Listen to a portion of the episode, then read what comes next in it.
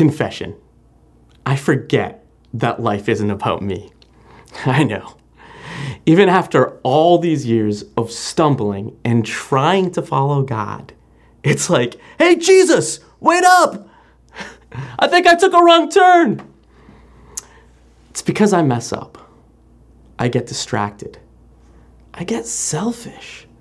I miss opportunities for God to work in me, to use me for other people. I should know better, and I do know better, but sometimes knowing isn't enough. I need reminders, I need advice, I need help, I need grace to help me live with grace. Whenever I manage in some small way to love like Jesus would, to wear myself out for someone, to let go of something I thought was mine, something fills me back up. Is that the Holy Spirit? I know that sometimes something beyond myself or someone sort of nudges me to take a step that surprises me, to do something I didn't think I was ready for or could handle. You know, those moments, those often change my day, sometimes even my life. Can I get more of that? I'll take all the help and all the grace I can get. Can someone just show me how? Well, if we're honest, I think we would all admit to the same kind of struggle that this character John has just described for us. We, we know the kind of people we want to be and the kind of life we want to live, but we just can't seem to pull it off consistently.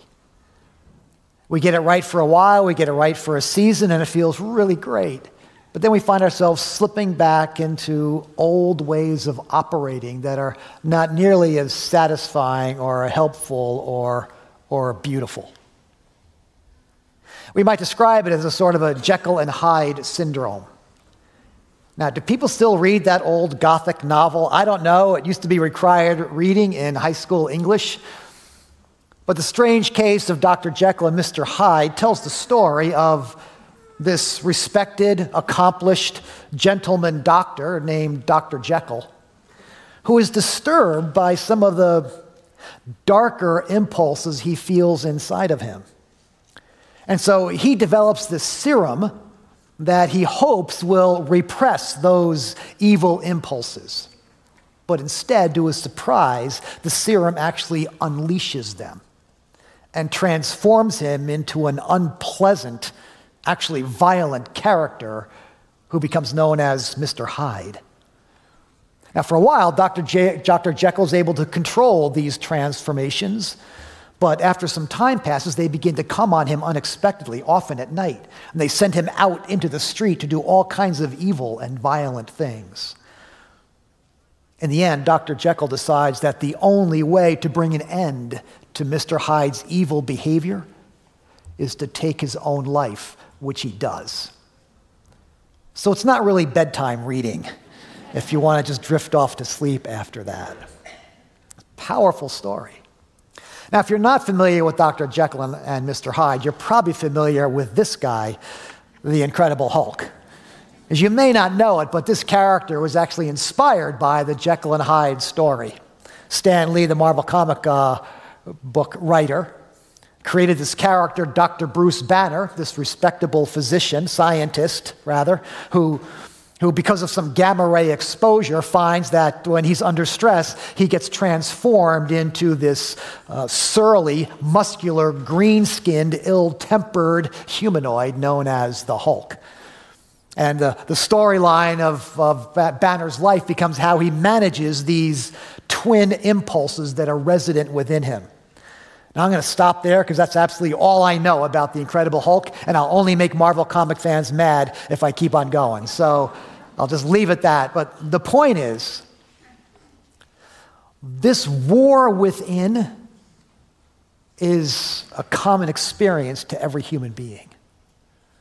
We all recognize that we, we have these darker tendencies, these evil impulses that all too often just seem to get the best of us.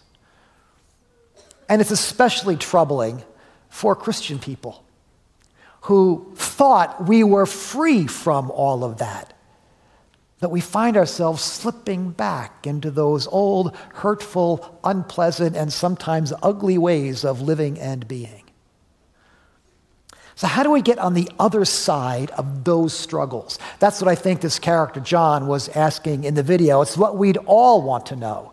Can we ever experience real joy and victory over those dark tendencies in our lives? And if we can, how can we? That's the question.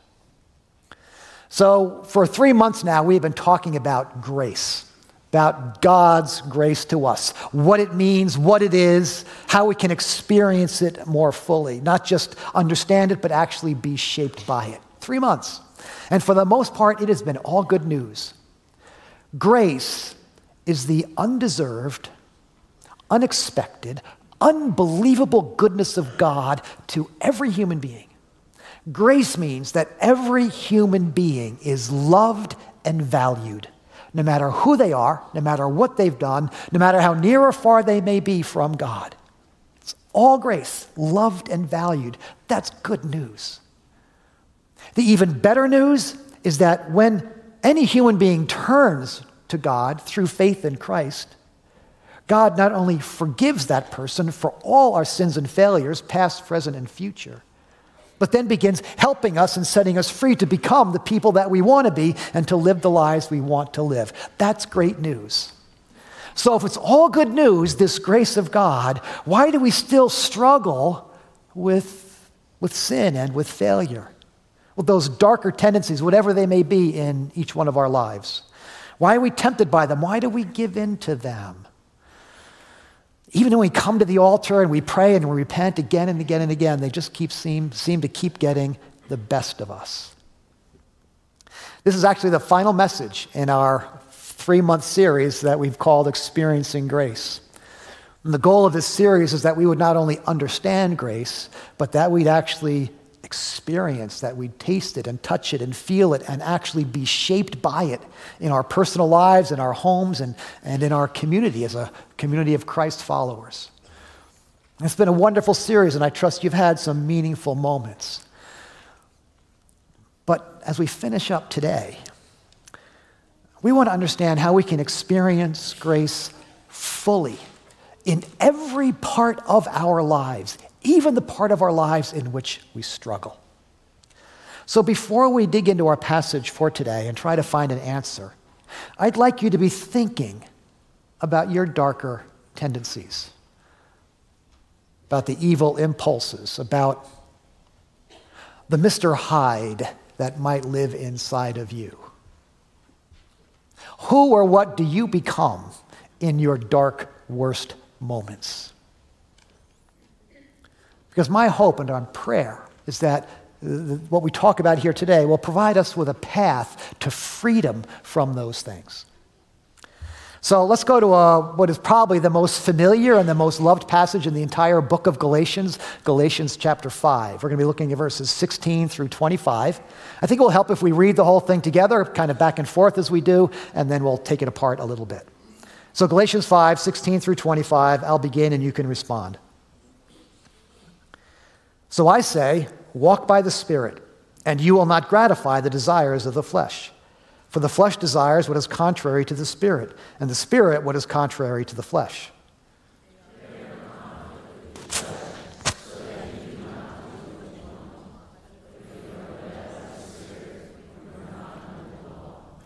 The acts of the flesh are obvious sexual immorality, impurity and debauchery, idolatry and witchcraft hatred, discord, jealousy, fits of rage, selfish ambition, dissensions, factions, and envy, drunkenness, orgies, and the like.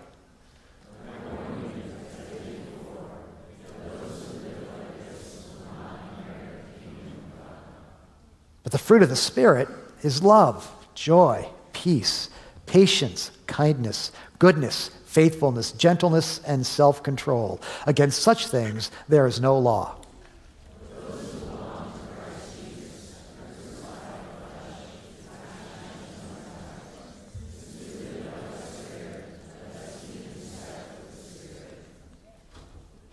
Remember, this book is actually a letter written by the Apostle Paul to a community of Christian people who were confused, who were struggling because of some false teaching. This false teaching had them convinced that even though they had been saved, forgiven by grace, they had to live by the law, specifically by the 600 plus laws of first century Judaism. And so Paul spends five chapters trying to set them straight, helping them understand that just as they're saved by grace alone, through faith alone, in Christ alone, they also are supposed to live by grace alone, through faith alone, in Christ alone. So, five chapters, he lays it all out there. But he knows as he comes to the end of the letter, they're still probably struggling because they know their darker tendencies. And this grace thing is hard to understand. Because if there are no rules telling them what they can do and can't do, then what's to stop them from doing whatever they want? And if there are no rituals to make things right after they do things wrong, then how can they be sure they're still loved and children of God? And we can probably understand that thinking. Because there's really not a religious system on the planet that doesn't offer rules and rituals for managing behavior rules that tell us what we're supposed to do and not do, and then rituals, ways of making amends for the times that we break those rules. Every religious system has those. And if I can make a sweeping generalization, in my experience, Protestant Christians and maybe evangelicals in particular have sort of specialized in making rules. Don't drink, don't dance, don't gossip, don't smoke, don't oh, do all kinds of things. There are all kinds of things that we're not allowed to do. And Catholic Christians tend to specialize in rituals for making things right after you've done things wrong. Well, confession or go to Mass and things like that. And the only reason I know that because I'm thinking back to my high school days when friends would go to parties that I couldn't go to, but they could go because they were going to go to confession or Mass the next day and it would be okay. So I'm not sure that's how it worked, but that's how I remember it. So I better move on quickly or I'll get in trouble. But the problem with this way of thinking, this religious way of living, is that neither rituals or rules really work. They, they can't change us on the inside. Rules can get us to behave a certain way for a certain period of time, and rituals can assuage our guilt for a certain period of time. But before long, we drift back into those old unhealthy ways of living, and we feel badly about it all over again, and we just feel stuck. We're still not free from what Paul calls the flesh. Let's talk about that expression for a minute because it's confusing. When Paul talks about the flesh, he's not talking about our bodies or about our physical desires. There's nothing wrong with our bodies. Well, maybe there are a few things wrong with just about all of our bodies, but what I mean to say is there's nothing evil about our bodies or about our physical desires. There's nothing wrong with the desire to eat and drink and laugh and celebrate and to express our sexuality. God gave us those things to enjoy and to celebrate in relationship with Him in ways that are healthy and good and satisfying. I mean, this is Thanksgiving week. We're going to do a lot of eating and drinking and laughing and celebrating, I think. And you can do all those things to the glory of God. Karen and I are driving out to Lancaster, PA to see my parents in their retirement community, and we are going to whoop it up out there. I'm just telling you, okay? So I hope you have fun too. So when Paul talks about the flesh, he's not talking about our bodies and our desires. He's talking about our fallen nature, about the image of God within each one of us that's been corrupted and twisted, so that we turn ourselves inward instead of outward towards others and towards God. He's talking about that false self that we talked about last week. The self we pretend to be, the self we think we have to be to, to make it in this world. And we all have that false self, that Mr. Hyde living within us. And we tend to follow those darker tendencies and those evil impulses sometimes when we're tired or stressed or distracted or lazy or who knows what else. And all too often, that fallen nature takes over. And we find ourselves doing things that we don't want to do or being people that we don't want to be. In this passage, Paul describes some of those unpleasant, unhealthy, downright ugly ways to be and to live immorality, debauchery, idolatry, discord, rage, dissension, envy, drunkenness. None of us, in our better moments, want to do or be these things because we know they wreak havoc on our lives and our families and our relationships and on our society. Like Dr. Jekyll, we, we get mad at ourselves. We're ashamed of ourselves. We promise ourselves again and again, we're not going to do that thing ever again, but then we do. And no matter how many rules or rituals we have in place, we can't seem to get ahead of these dark tendencies.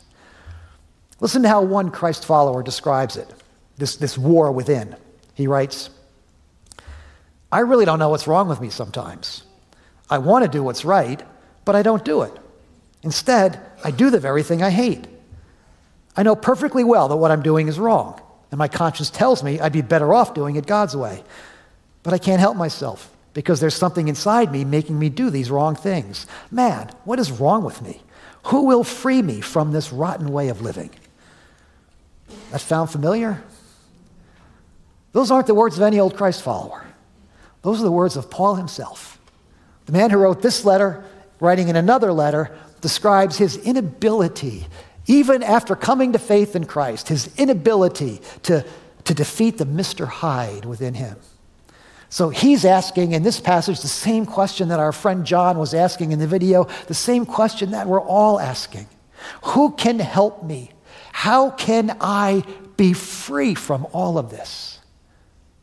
And the answer is grace.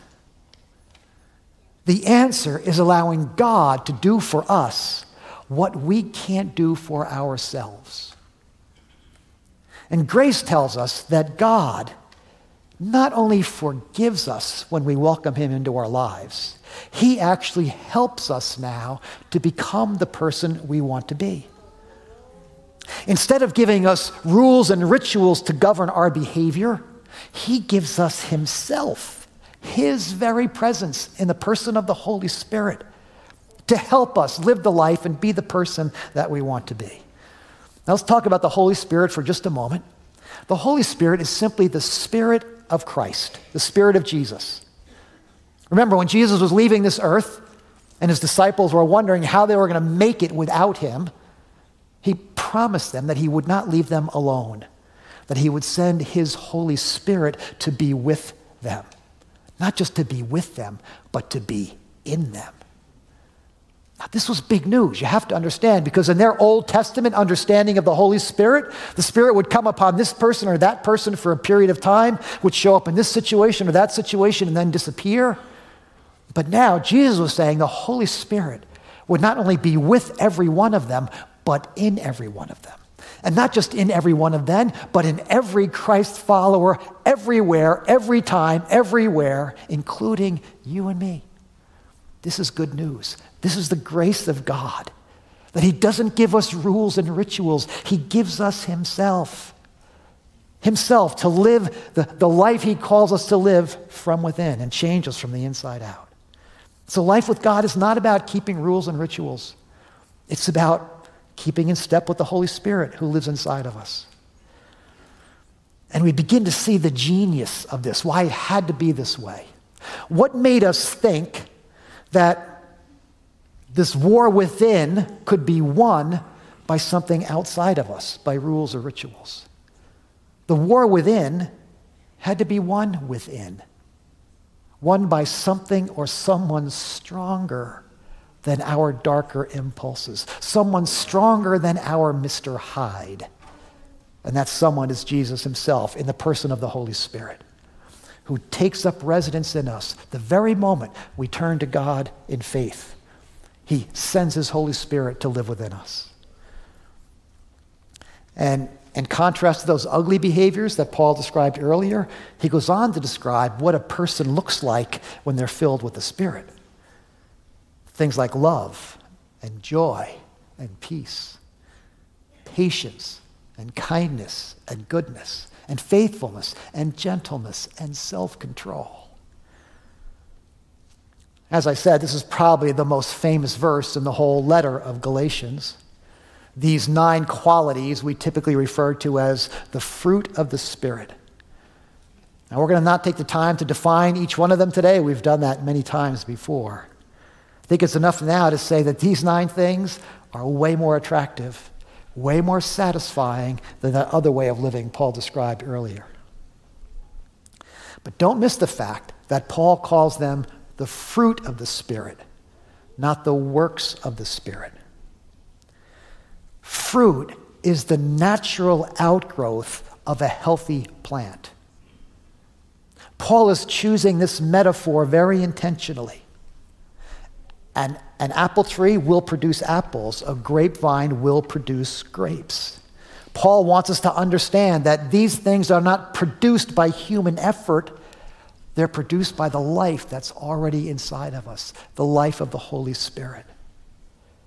A grapevine doesn't try to produce grapes, it just produces grapes as long as that branch is connected to the vine. And in the same way, life with God isn't about trying harder, it's about relying more.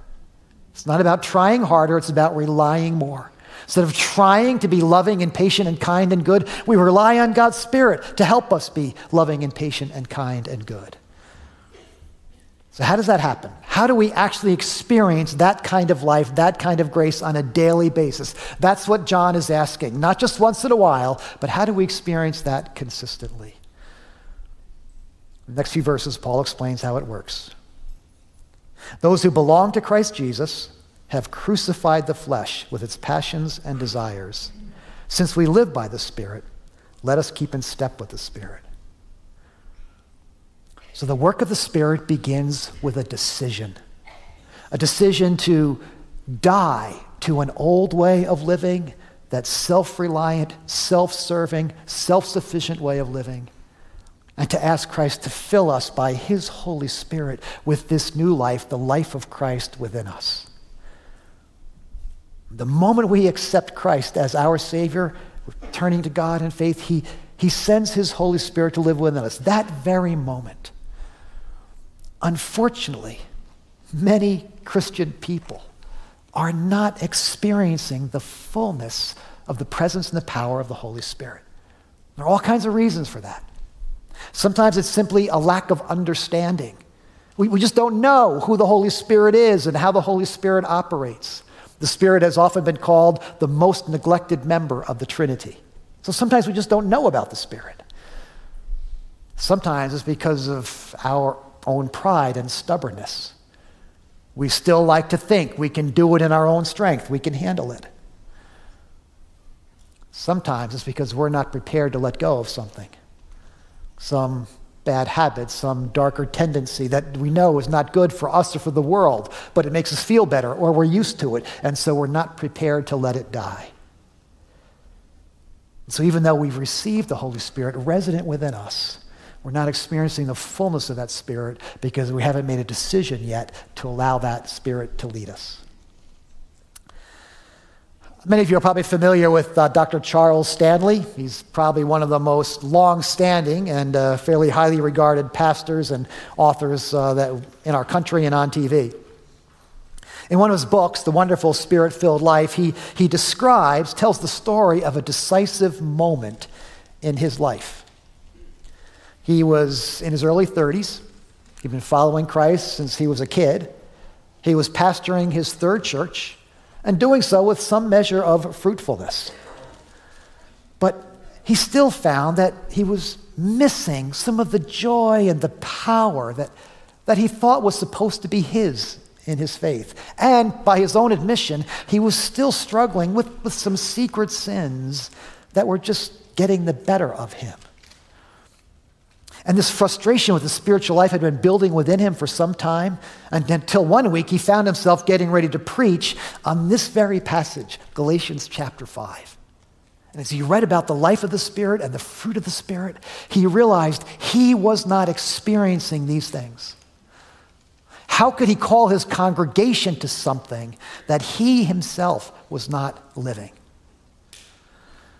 So one day that week, he went out to his study to try to wrestle the sermon to the ground. And as he walked out the door, he, at the last minute, grabbed a book off the bookshelf that his wife had been encouraging him to read. And there was a chapter in that book about, the, about uh, Hudson Taylor, the great missionary we spoke about a couple weeks ago, if you remember, uh, who wrote about the principle of the exchanged life. We give our life for Christ's life, he lives his life through us. If you were here, remember I did that little illustration with the pitcher of water filling up the glass to overflowing. He read about that. And as he read, Stanley realized that he wasn't experiencing that kind of life, that he'd been neglecting the work of the Holy Spirit. And so he fell on his knees in his study and cried out to God, confessing his pride and his ignorance and his stubbornness, and asking God by his Holy Spirit to fill him and begin changing him from the inside out and, and, and producing this fruit within him. And this is what he writes afterwards. It dawned on me that I'd been going through the whole thing backwards. I couldn't get over the fact that the Holy Spirit was willing and able to produce through me the very fruit I've been trying so hard to produce on my own. What a relief! A huge burden was lifted from my shoulders that afternoon. And as I walked out of, and I walked out of my study a free man. That moment, that decision became a turning point for Dr. Charles Stanley. And for 40 some years since, he has been preaching and living joyfully and fruitfully the good news of God's grace in Christ. And sooner or later, probably more than once, Every Christian has to come to a decisive moment like this. When we come to the end of ourselves and admit our need and invite the Holy Spirit to do in us what we cannot do ourselves. I've come to several moments like that in my lifetime. I've told you about them before, and chances are I'll need to come to some more as well. And it could be you're at a moment like that right about now in this season. Maybe you've been following Christ for a while, but you've really never understood the work of the Holy Spirit. But now you do. And you want to receive that, that fullness of life. You're ready to, to invite Him to do that work. Maybe you've been following Christ for a while, doing pretty well, but suddenly you find yourself facing a challenge or a season or a temptation that you know is beyond you and you need his help. Or maybe you've been following Christ but holding on to, to something that you're just not prepared to let die yet. Something that you know is not good for you, but you're just not prepared to let go of it. Those are decisive moments. And when you come to that moment, when you finally hit your knees and ask the Lord to do for you what you can't do for yourself, it's the beginning of a, of a new day in your experience with God. And it could be that you're at that kind of a moment today. And in just a few minutes at the end of our service, we're going to give ourselves just a few moments to kind of reflect and respond to this whole message. But before we get to that moment, we need to understand that experiencing grace and being filled with the Spirit is more than just a one time decision. As important as those big moments are, they're not enough to sustain us. Paul says, since we live by the Spirit, let us keep in step with the Spirit. And so, this big time decision is followed by many, many daily decisions that we make. It's a day by day proposition. Just like the, the branch stays connected to the vine, we stay connected to Christ and the Holy Spirit.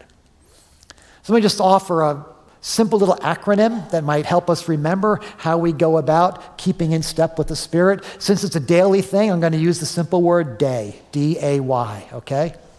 And the D stands for decision daily decision. As important as those big decisions are, in the end, being filled with the Spirit is a daily decision to invite the Spirit to live his life through you. It's a daily prayer. And, and when I'm in my better moments, when I, when I get it right, that is a daily prayer of mine. Often it's in the morning as I get my day started. It might be a prayer that I pray out, pray out loud or write in my journal, inviting the Holy Spirit to fill me today for whatever you want me to do. Maybe I'm praying it in the car on my way to the office or some meeting. I'm praying it perhaps before I pick up the phone to make a difficult phone call. Can I just encourage you to, to make it a daily practice to pray and, and invite the Holy Spirit to fill you for that particular day?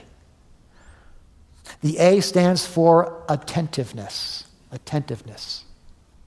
As you make your way through the day, having invited the Holy Spirit to, into your day, you now become attentive to his promptings, to his nudging, to his conviction.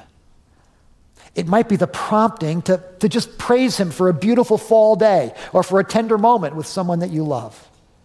It might be a nudge to reach out to somebody with a phone call or a conversation or an email.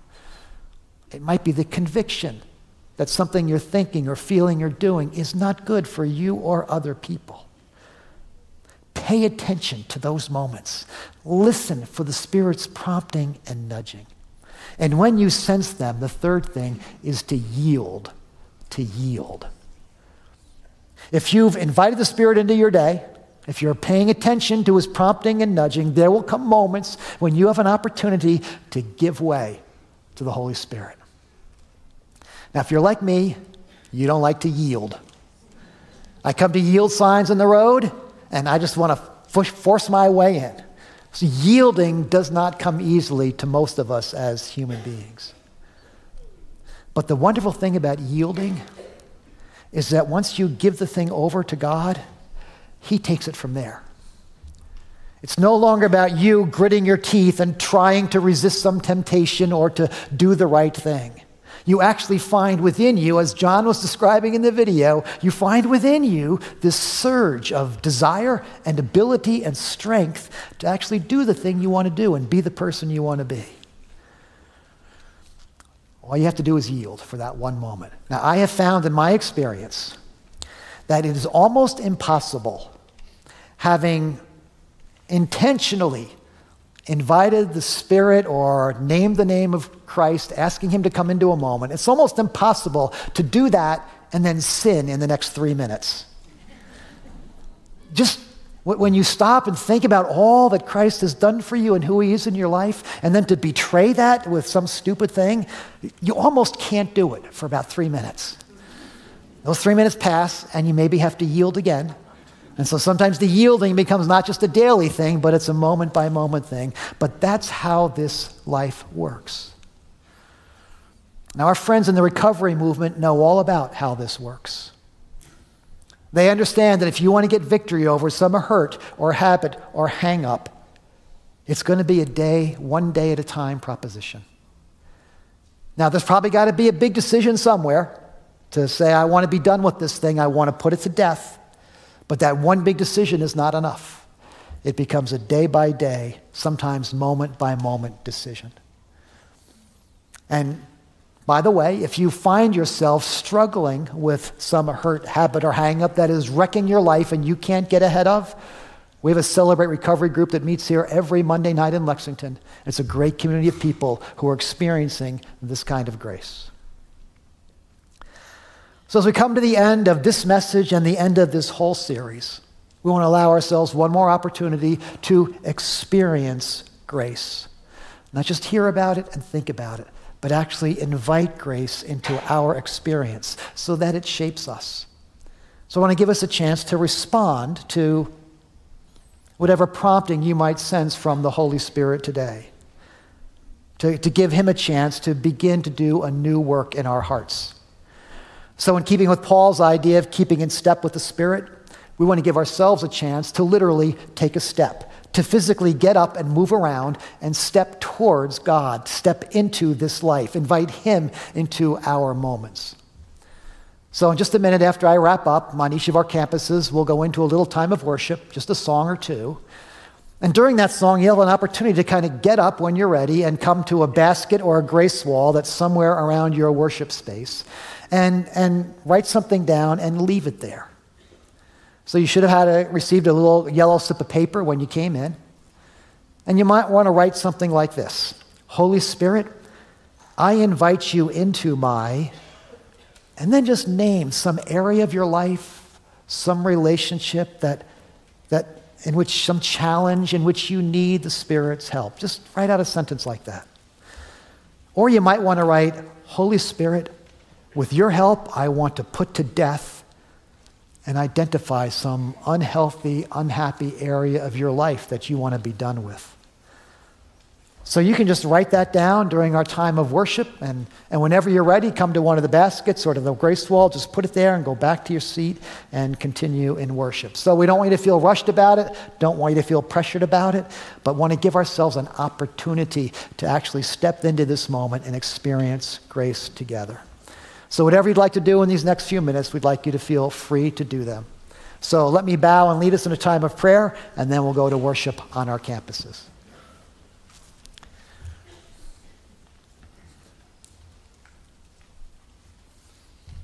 Father, we thank you for one more opportunity to think about your grace towards us, your undeserved, unbelievable goodness, your willingness and desire to come and live within us and help us be the people you would have us to be. And so, Lord, in these next few minutes, we want to open our hearts to you individually and collectively as a community. We want to invite your Holy Spirit to do whatever convicting, transforming, renewing work you need to do in our hearts. We invite you into this space. We invite you into these moments and pray that in them and by them, you might indeed be shaping us into the people and the community that you would have us to be for your glory, for our good, for, the, for our joy, and for the good of the world. And we pray it in Jesus' name. Amen.